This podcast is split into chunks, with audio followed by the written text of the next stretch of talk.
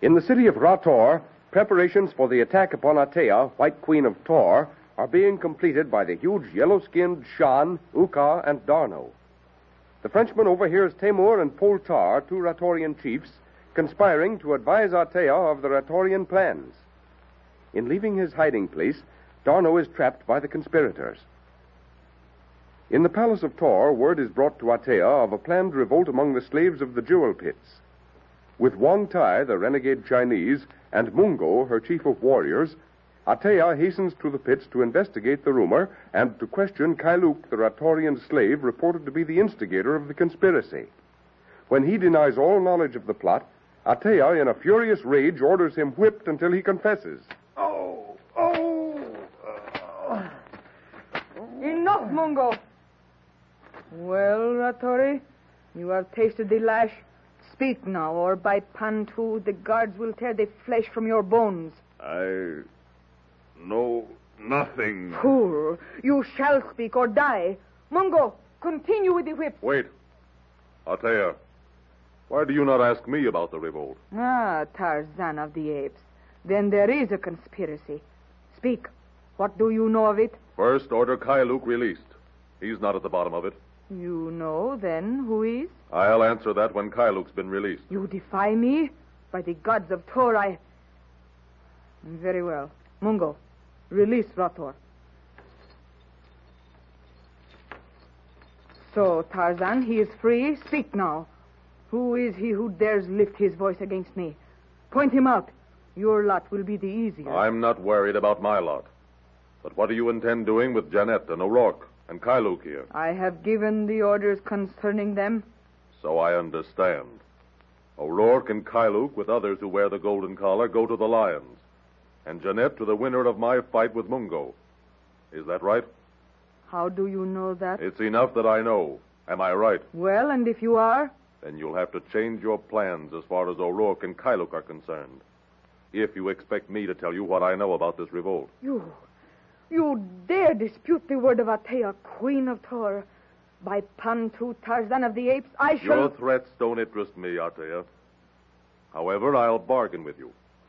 Immunity and freedom for O'Rourke and Kailuk, for the name of the man who's at the bottom of the revolt among your slaves. And, Janet Burton, you are satisfied, O mighty King of the Apes, to see her become the mate of Mungo?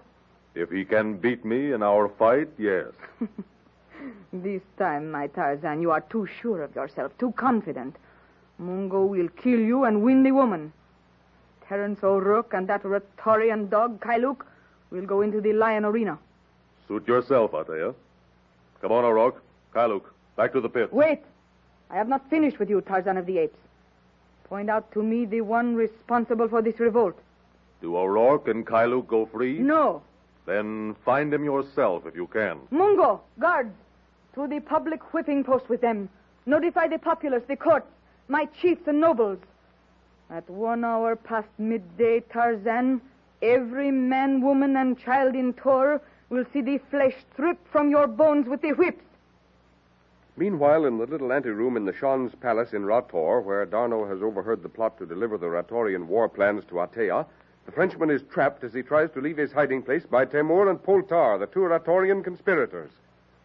Ah, the white stranger who counsels our Shan to make war upon the Tohrians. The casement, Poltar. Close the shutters.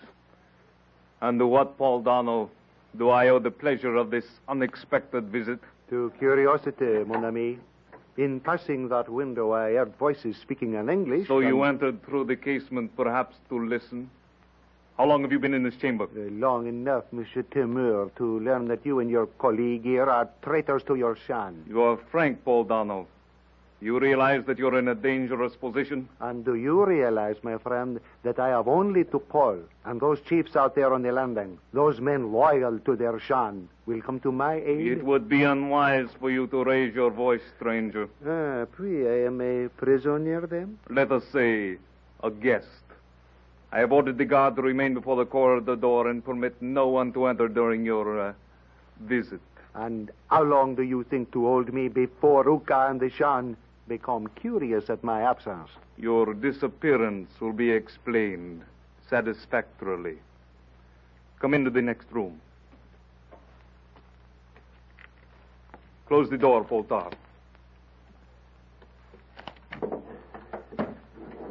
My private chamber, Paul D'Arnot, in which you see there are no windows. You will be safe here, if not comfortable. Too much talk, Temur. What shall we do with him? For the time being, he will remain here. I shall go presently and report to the Shan the disappearance of the white stranger. And how, mon ami, will you explain that? You will see. Poltar, tear the shirt from his back. Gonna the best if you think I shall stand idly by and permit you. Questions your strength, Poltar. These white men are pygmies. Be quiet, stranger. No, no. Here, Temur, the shirt. What now? In the cabinet there, you will find cords with which to bind his hands and feet. Get them. And as soon as we leave him alone, he will cry out. It were better to put him out of the way at once. Here are the cords. With a gag between his teeth, he will not cry out. Bind his wrists while I look to his speak. Waste of time, this. Throw him to the lions, say I. that is an idea. So, that will do for the present. Now, cloth for the gag. That tunic on the couch. Help! Edouard! Help! By Rator, that cry will bring the guards. Force the cloth between his teeth. Bind it behind his head. Leave the guards to me if they come. Your knife now, Poltar. Cut his arm enough to bring a flow of blood. Why not cut his throat and be done with it? Do as I say. A cut high in the arm. I want his shirt stained with blood. It must be well colored to serve my purpose. There. Tis done. And our plans, what of them? They must be changed. I will ride with you to Tohr. Ah, Wagambo. Silence Temur to speak before this stranger. he shall make no use of what he hears or has heard. Here, the shirt. It is well stained. So then, we ride together at once. First, I must get the consent of the Shan to lead the scout patrol. That will put us far in advance of our warriors. Then we will have nothing to fear. Meantime, go. Await me in the elephant paddocks. Aruk, I shall be there. and now, Paul D'Arnot, I go to explain your disappearance to the Shan and Council. Your blood-stained clothing will bear witness to the truth of the story I shall tell.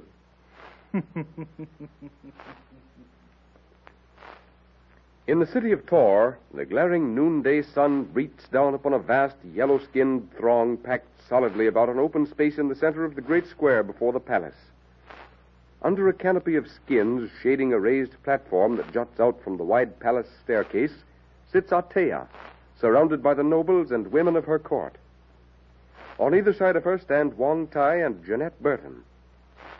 Extending across the square between the platform and the crowd is a long line of elephants mounted by the palace guard. In the middle of the line, Mungo himself sits proudly astride the neck of the huge, restless black Maluk. Presently, a low murmur goes up from the throng.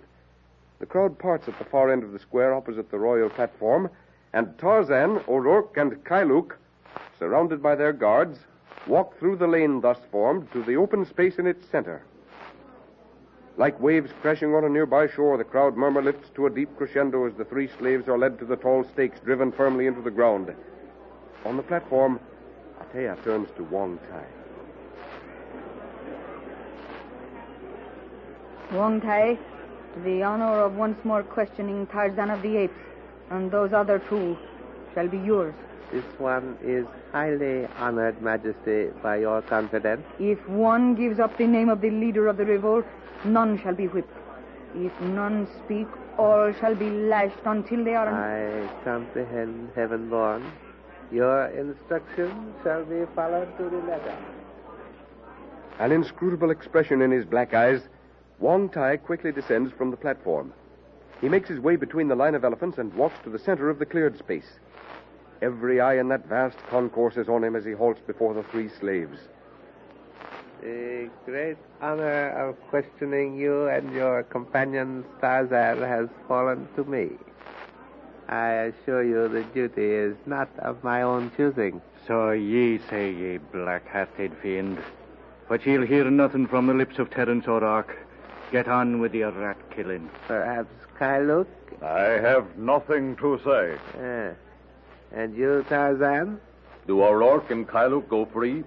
I have no authority to free them, my friend. Atea uh, refuses to concede. In that case, I have nothing to say. What is there to prevent me from telling Atea that you have admitted being at the bottom of the conspiracy yourself? Nothing. Nothing. Excepting the fact that you have reasons for not speaking, or you would have told her the truth yourself. I know that you are the ringleader. I haven't said so. And you will not save yourself and your companions from cruel torture by admitting what I know to be the truth? There's nothing more to be said, Wong. Let's get on with it. As you wish. The Chinese nods gravely to the guards and steps back. Quickly, the three men are bound to the stake by their wrists. Look over there, O'Rourke. That big, restless elephant with Mungo on his back. I'm not interested in elephants now, my lad. I'm wondering how long I can hold out against them whips. It's Black Maluk, our wild friend of the paddocks. The one that carried D'Arnot and Uka to safety. Watch. On board!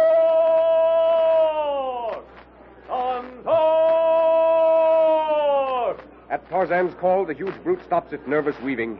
His immense ears stand out like great black wings. He lifts his trunk high, trumpets loudly. Suddenly, he lunges forward toward the ape man. Mungo, trying to stop him, digs deep with his goad. With an angry squeal, Black Maluk's long, sinuous trunk slips back to wrap itself about Mungo's leg. The yellow giant is jerked from his place astride the huge neck. With a mighty swing, the jungle titan crashes him to the hard ground. The contagion of Black Maluk's rage is transmitted to the other elephants. Right and left into the throng, they toss their riders and follow in the wake of their huge leader. The close packed crowd, milling and struggling desperately against itself to escape, roars in a pandemonium of fear. Crashing their way through the panic stricken mob, the angrily trumpeting elephants with the mountainous Black Maluk in the lead charge straight toward the ape man.